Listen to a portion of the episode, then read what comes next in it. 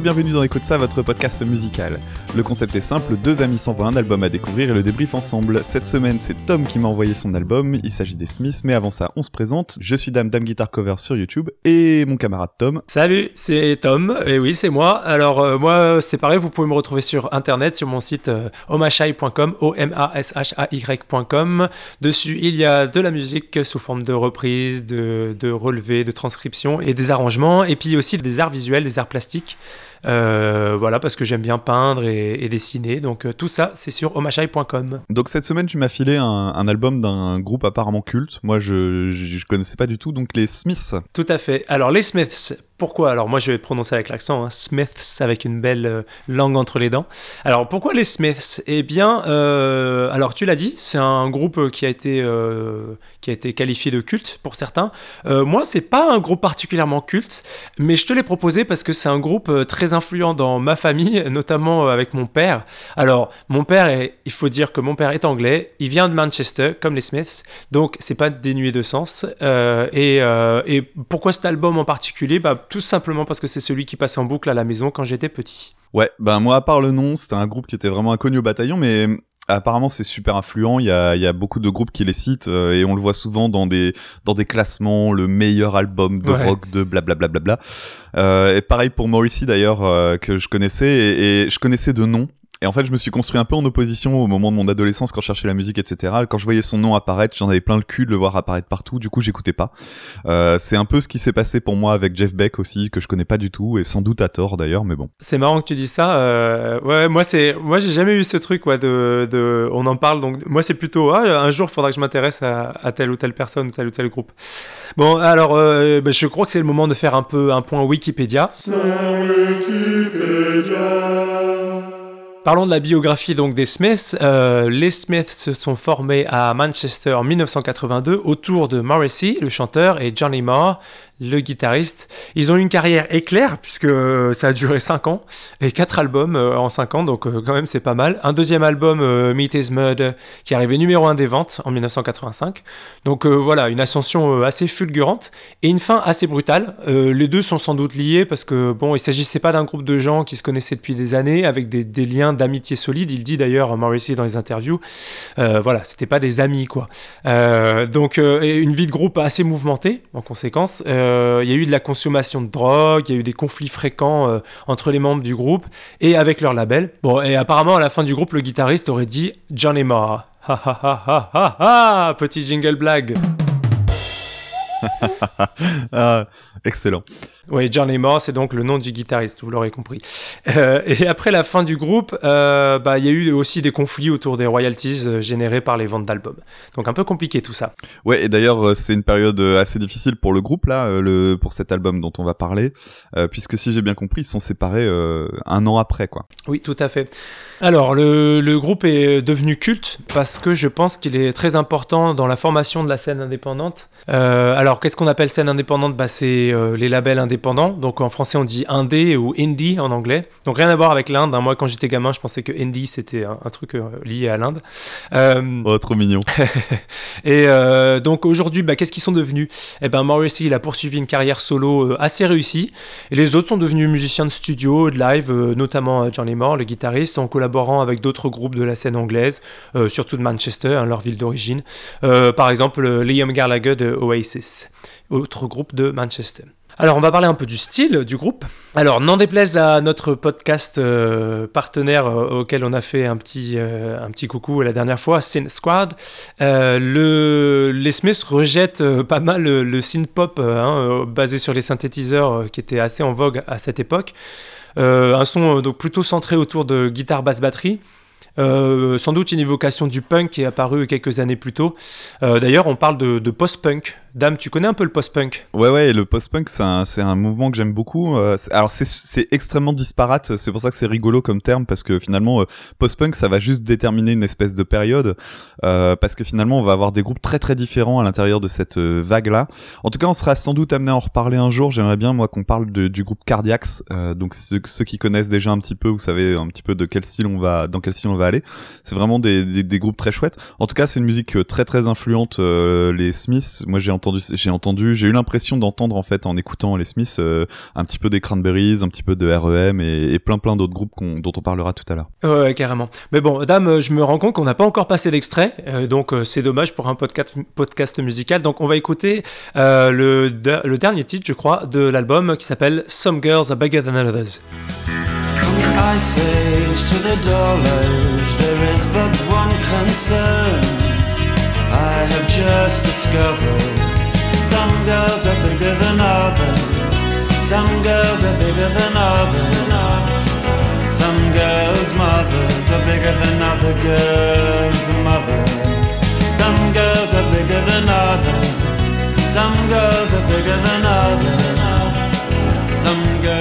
Donc c'était Some Girls Are Bigger Than Others qui nous fait entendre, bah, euh, euh, on, va en parler tout à l'heure, mais euh, ces nappes de guitare un petit peu, et puis il y a un rythme rapide qui fait penser au punk, mais vous entendez sans doute que c'est déjà bien plus mélodique que du punk. Alors, on va pas parler des Smiths sans parler du personnage de Morrissey, le chanteur. Alors c'est un personnage, je dis justement le mot personnage parce que c'est quelqu'un de très charismatique avec une personnalité un peu complexe. Euh, dès le début du groupe, il a, rejeté euh, l'image macho qui était cultivée par les chanteurs de rock et euh, il a joué un rôle de, de frontman cultivé, élégant. Euh, en jouant sur une image quasi homoérotique. Donc euh, c'est assez particulier pour l'époque. D'ailleurs, il est resté très secret sur sa vie privée, euh, homo, hétéro, bi, voire asexuel même. bon, c'est complètement un contre-courant de son époque, quoi. Ouais, ça rappelle un petit peu aussi David Bowie. En tout cas, moi j'ai regardé quelques lives pour préparer l'émission et il est super magnétique, quoi. Tu, tu peux pas ah lâcher carrément, il a, il a une présence, ouais, c'est incroyable. Et, et donc, pour terminer sur le personnage, il a une image publique assez polémique parce que je pense que c'est quelqu'un d'assez radical, de, provocateur. Parfois, il a été qualifié de narcissique. Alors, c'est euh, au niveau de, ses prises de position, c'est un militant de la cause végétarienne. Hein, euh, et bien avant que ça devienne, ça devienne entre guillemets à la mode euh, dans ces dix dernières années, on va dire. je pense au deuxième album qui s'appelle quand même Meat is Murder. Donc, la viande est un, est un assassinat. Euh, et puis, euh, par exemple, il a eu des prises de position anti-châtiment corporel, euh, ce qui était encore monnaie courante dans les écoles anglaises des années 80. Alors, elles sont pas sur l'album, il y a deux chansons qui en parlent. Il y a The Headmaster Ritual, où il règle ses comptes avec les chefs d'établissement de Manchester, et Barbarism Begins at Home, avec une super ligne de basse, mais on en reparlera peut-être une autre fois. Et avec donc les paroles qui disent A crack on the head is what you get for not asking, a crack on the head is what you get for asking. Donc, un, un coup sur la tête, c'est ce que vous allez obtenir si vous ne demandez pas, et un coup sur la tête, c'est ce que vous allez obtenir si vous demandez. Donc c'est pour dénoncer un peu l'arbitraire de, de l'autorité euh, sur les des adultes sur les enfants. Et, d'ailleurs la, la, formule est très, euh, enfin c'est vraiment une formule. C'est marrant parce que je me rends compte en lisant les notes, en lisant les, les notes, les paroles là, mais euh, la, phrase que tu viens de lire, ça fait vraiment formule. C'est très coup de poing et il y a, y a, beaucoup ça dans les paroles de, de l'album que tu m'as filé. Ouais ouais carrément. Carrément. Alors bon, vous vous en doutez, c'est quelqu'un qu'on peut situer plutôt, euh, plutôt à gauche. Euh, d'ailleurs, c'est aussi un républicain. Alors un républicain en, Angleterre, c'est pas, c'est pas comme aux États-Unis. Hein, c'est euh, quelqu'un qui est anti-monarchie. Et bah, ça va être l'occasion d'écouter le titre The Queen is Dead, premier titre de l'album et titre éponyme. donc, bah, on écoute tout de suite The Queen is Dead.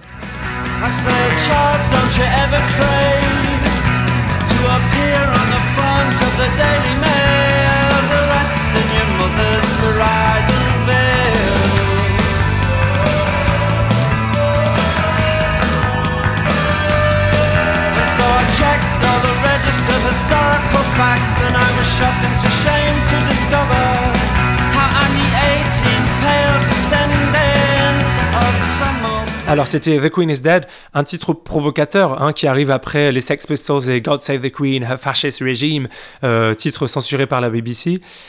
Morrissey, c'est quelqu'un d'anti-monarchie, mais aussi euh, anti-Thatcher, parce que c'est l'époque euh, de Margaret Thatcher euh, en Angleterre à ce moment-là, et quelqu'un d'anti-élite en général, hein, contre les grandes écoles, Oxford et Cambridge, la monarchie, on vient de le dire, mais le, Parlement, l'Union européenne même.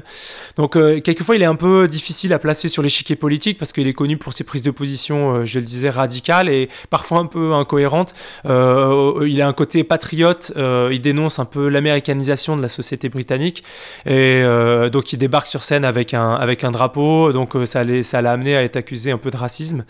Et puis il a eu des prises de position pro-animaux, pro-droits des animaux un peu extrêmes, comme le soutien de groupes véganes d'action violente et la comparaison au concert de la tuerie d'Anders Breivik en, Norvège à ce qui se passe dans les fast-food McDo et, KFC. Bon voilà, donc un peu extrême le personnage. Et euh, bah, je terminerai en disant qu'au passage, moi c'est marrant en, découvrant tout ça, euh, parce que je connaissais pas bien bien le personnage, euh, ça m'a fait ça m'a fait penser au, mode de vie qui au mode de vie qu'on appelle straight edge. C'est une sous-culture du punk, je pense que Dame, tu, tu connais. Hein, et, alors c'est marrant parce que je crois pas qu'il s'en soit revendiqué, j'en ai vu aucune trace.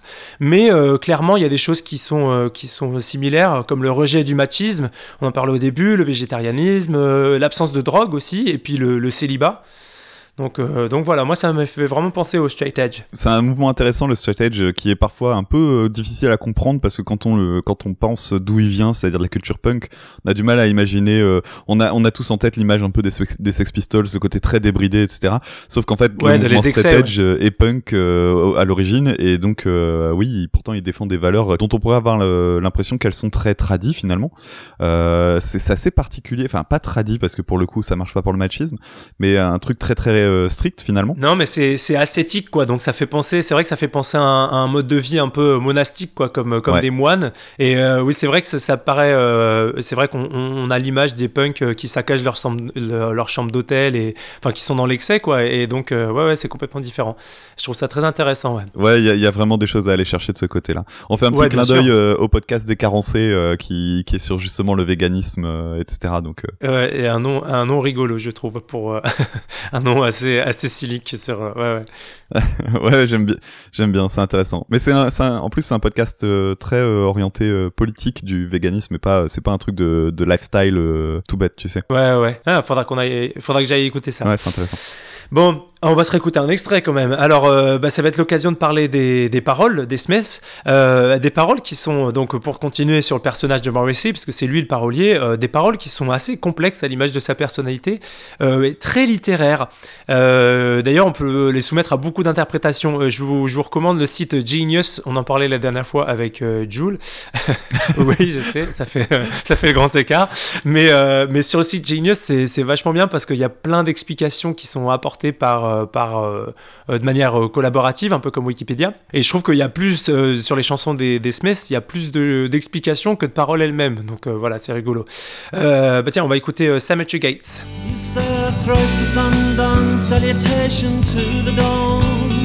and you claim these words as your own.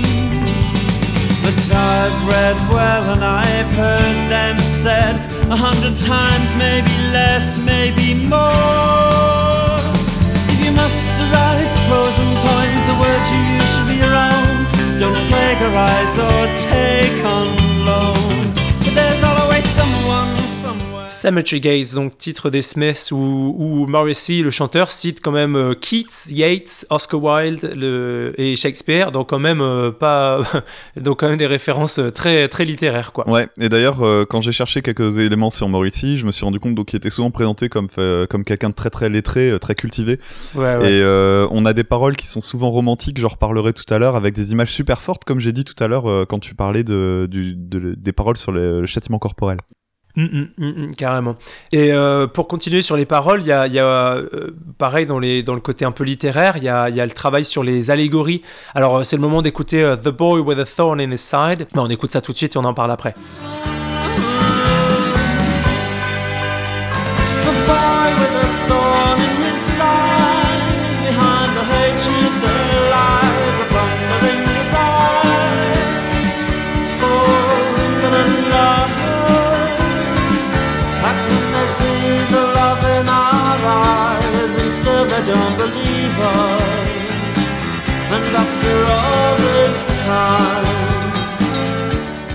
Alors, The Boy with a Thorn in his side, ce qui veut dire le garçon avec une épine dans son flanc.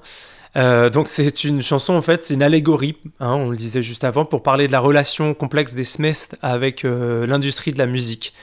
Euh, voilà, donc euh, pour continuer dans le côté euh, très littéraire des paroles. Ouais, euh, des, des, relations assez particulières. D'ailleurs, c'est repris dans une. Il y, a, y a une autre chanson qui évoque ça avec. Euh, c'est un, un, morceau qui s'appelle Frankly Mr. Shankly. Oui, oui. Puis en plus, alors Frankly Mr. Shankly qui, qui parle, bon, qui parle de leur relation avec avec le, bah pareil, avec l'industrie de la musique, avec leur label.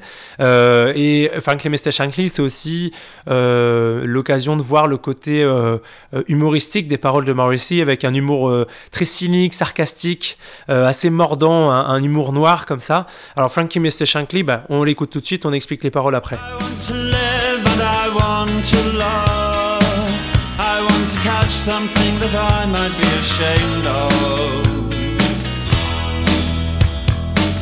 Mr. Shankly, this position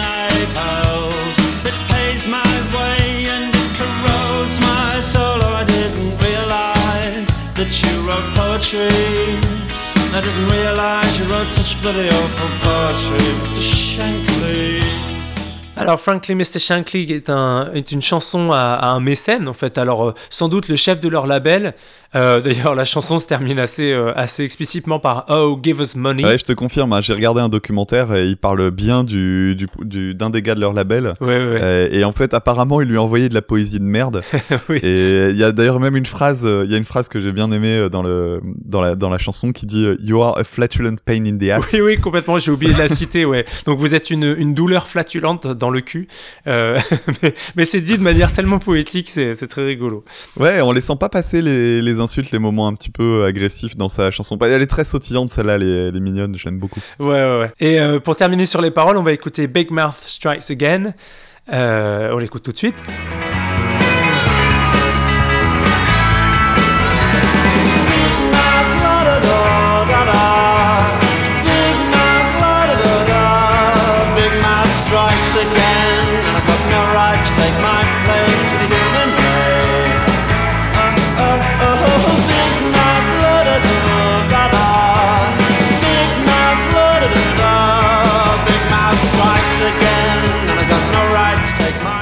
Alors, Mouth Strikes Again, je cite un passage encore.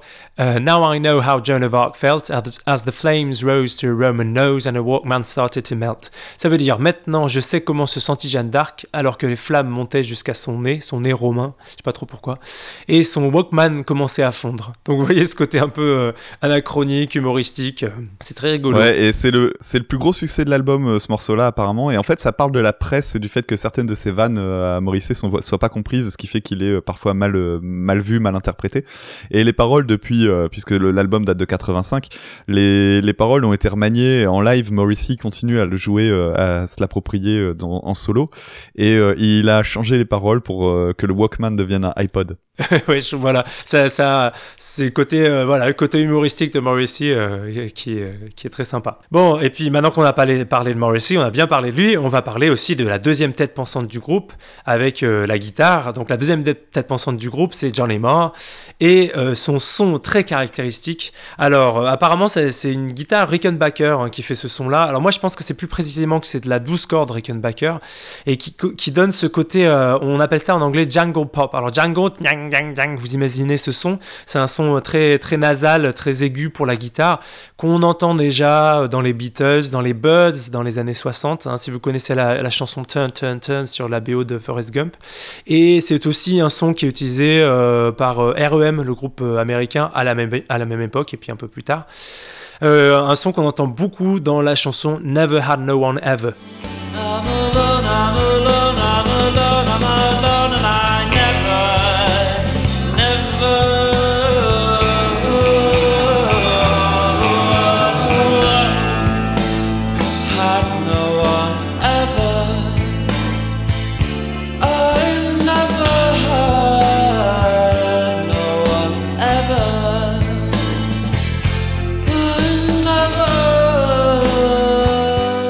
Donc c'était le titre No One Had No One Ever. Et euh, ce que je trouve intéressant sur cet album, c'est finalement qu'il est coupé en, un petit peu coupé en deux. On a des titres qui sont assez sombres et d'autres qui sont plus enjoués. Pour autant, c'est pas le, côté sombre, il est pas du tout dans la musique. Euh, c'est un, un album qui m'a étonné parce que je pensais, je le voyais beaucoup euh, cité par des gens en mode c'est mon album de déprime, machin machin. Mais en fait, la musique est plutôt euh, joyeuse euh, dans l'ensemble. Et on a des, des titres finalement qui sont très très introspectifs. Alors c'est la grosse différence visiblement avec l'album précédent qui était avec une vraie portée politique. Là, on est un sur quelque chose de beaucoup plus personnel. Euh, et donc des titres qui sont euh, parfois très introspectifs et, romantiques. C'est le cas du morceau euh, I Know It's Over.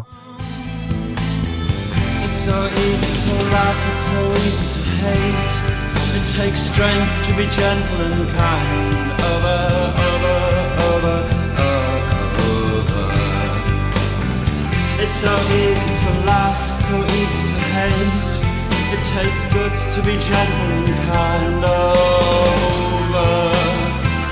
over. Love is natural. Donc I Know It's Over, donc un morceau qui, qui fait très euh, très très 50s en fait euh, dans son ambiance. C'est un titre qui parle de, de, rupture et de solitude avec des paroles très dures. Je parlais tout à l'heure de son esprit de la formule. Il y a tout un passage avec euh, If you're so, if you're so funny, then you, then why are you on your own tonight? donc tout un passage où il dit et si t'es si beau, pourquoi t'es tout seul? Et si t'es si intelligent, pourquoi t'es tout seul? Et c'est c'est vraiment des paroles assez dures. C'est vraiment un beau passage, je trouve. après, il y a d'autres morceaux aussi euh, qui ont ce côté euh, assez, euh, je dirais, adolescent dans les paroles. Donc c'est le cas d'un morceau qui s'appelle There is a light that never goes out, qu'on écoute tout de suite.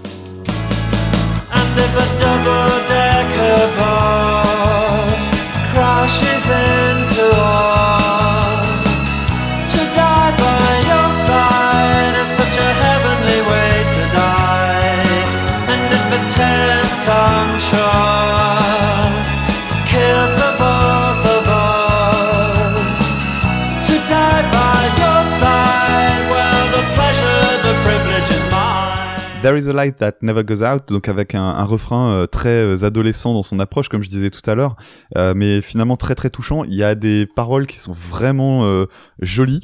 Euh, alors, je vais les lire rapidement. And if a double-decker bus crashes into us, to die by your side is such a heavenly way to die.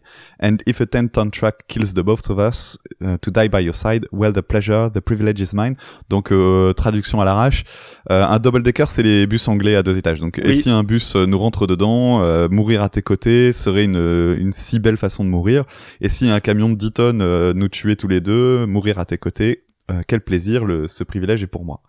Donc euh, vraiment des, des paroles qui pourraient avoir l'air un petit peu euh, un petit peu ado, euh, mais ça, ça marche, ça marche super bien. C'est vraiment très joli. Et à côté, on a des titres vraiment beaucoup plus légers. Alors, on a déjà parlé tout à l'heure de Frankie Mr. Shankly, qui est vraiment très très sympa. Mais il y a aussi un morceau qui s'appelle Vika. C'est Vika? Vika? Vika. Vika and the Choo Choo.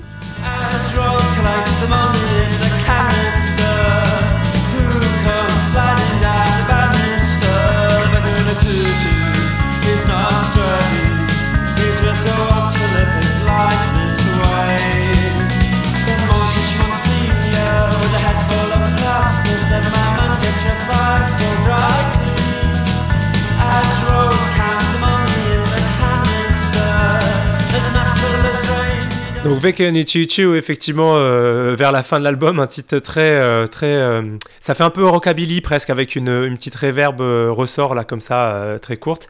et Veken et Chiu qui est aussi l'occasion pour Morrissey de régler ses comptes avec l'Église. J'en ai pas parlé, mais j'ai dit qu'il était anti-élite, anti-institution, et, forcément l'Église ça lui plaît pas beaucoup non plus.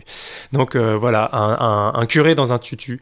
Je pense qu'il, je pense qu'ils s'en moquent bien. L'image, l'image est chouette. Ouais, carrément. Alors du coup, Tom, est-ce que tu peux me donner ton préféré sur cet album? Parce que moi, je trouvais quand même que beaucoup de morceaux se ressemblaient. J'ai du mal à, en déterminer un. Alors du coup, ça m'intéresse euh, Moi, moi j'aime beaucoup There Is a Light That Never Goes Out parce que mhm. euh, son côté euh, très euh, mélancolique, c'est à la fois triste et en même temps, voilà, c'est mélancolique. C'est plus c'est plus que de la tristesse, quoi. C'est un peu plus un peu plus recherché. Donc j'aime beaucoup. j'aime bien Simon Gates aussi. Alors il y, a un truc dont on n'a pas pensé, mais je l'évoque vite fait, c'est que j'aime beaucoup les lignes de basse. Elles sont très mélodiques. C'est de la basse jouée au Mediator par par Andy Rourke, le, le, le bassiste. Euh, et donc, j'aime beaucoup jouer Symmetry Gates, par exemple, à la basse. Ah, les lignes de basse, c'est vrai qu'on n'en a pas parlé, mais je les ai trouvées excellentes. J'avais noté dans mes notes et j'ai pas, j'ai pas, j'ai pas pensé à le reprendre, donc c'est bien que t'en parles. Ouais. ouais. on a une basse. En fait, ce que j'aime bien, c'est qu'on a une basse qui fait pas juste un, rôle de soutien rythmique. Elle est, elle, elle, rajoute des riffs en fait. C'est, ouais, ouais, carrément. Carrément, c'est vraiment complémentaire euh, et ça, ça j'aime beaucoup. Justement, c'est aussi euh, une manière peut-être de se démarquer du punk où la basse euh, suit la guitare, ils font à peu près la même chose quoi. Et là, justement, là c'est un petit peu plus, un peu petit, un petit peu plus recherché. Carrément, bah ça me fait penser à un groupe français pour les recommandations, tu me le rappelleras. Ah oui. Et alors, Dame, et toi, ton préféré, c'est quoi? Alors le mien, c'est, bah justement, tu viens, t'en, as parlé tout à l'heure, c'est Queen is Dead, donc le, le premier morceau en fait de l'album. J'adore la suite d'accords. En fait, dans le refrain, il y a une, y a une suite d'accords que je trouve très très chouette où on a des accords majeurs et en plein milieu, on a un accord mineur qui change complètement l'équilibre et qui vient créer une nuance que j'aime énormément. C'est un truc que j'ai toujours beaucoup aimé, ça, euh, quand on passe de, du, majeur au mineur. Et là, ça marche tellement bien, ça m'a, accroché l'oreille immédiatement. Euh, est-ce que tu, est-ce que tu as des recommandations à faire euh, suite à, cette écoute? Et, et, bien non, pas particulièrement non, mais peut-être c'est parce que je connais trop bien le groupe et du coup j'ai du mal à le, rattacher. Alors si on reste dans les trucs que mon père aime bien dans le style, tu as effectivement parlé de REM, même si euh, euh, c'est euh, bon, un groupe américain, c'est ils, ont été connus un peu plus tard, ils ont eu une carrière aussi dans les années 90, mais au, au niveau du son des guitares, c'est vrai que ça y fait penser. après, ouais, je, je, connais pas hyper bien non plus cette période. Mais toi, par contre, je crois, alors donc tu as dit qu'il y avait un groupe français auquel tu pensais. Ouais. Et bah vas-y, dis-nous. Alors le groupe français, en fait, c'est pour, c'est juste pour la basse parce que c'est, ça pas vraiment de rapport avec les Smiths, c'est le groupe Deportivo. Euh, Deportivo que j'ai que j'aime, groupe que j'aime énormément. Pourtant, ils ont beaucoup de critères qui font que normalement je devrais les détester. Ouais. Et euh, en, en, live et tout ça, on le voit, ça, ça, ça sent super bien. Mais ils ont une basse, euh, ils ont des lignes de basse qui sont merveilleuses, quoi. Et c'est ce qui donne énormément de couleur au groupe.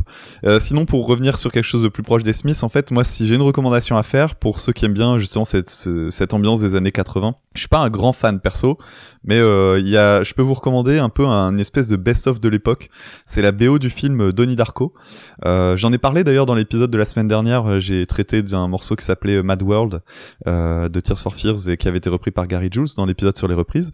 Ah oui. Et euh, donc la BO de Donnie Darko dans laquelle on retrouve pas les Smiths mais un groupe assez proche, donc Joy Division pour ne pas le citer, et une chanson aussi euh, d'un groupe qui s'appelle Church, qui est Under the Milky Way, qui m'a vraiment beaucoup rappelé cet album-là et qui aurait limite eu la place sur Queen, sur Queen is Dead. Euh, donc une BO 13 années 80 dans son côté mélancolique euh, et vraiment je me dis c'est un morceau qui un album qui aurait pu être sur la sur la BO.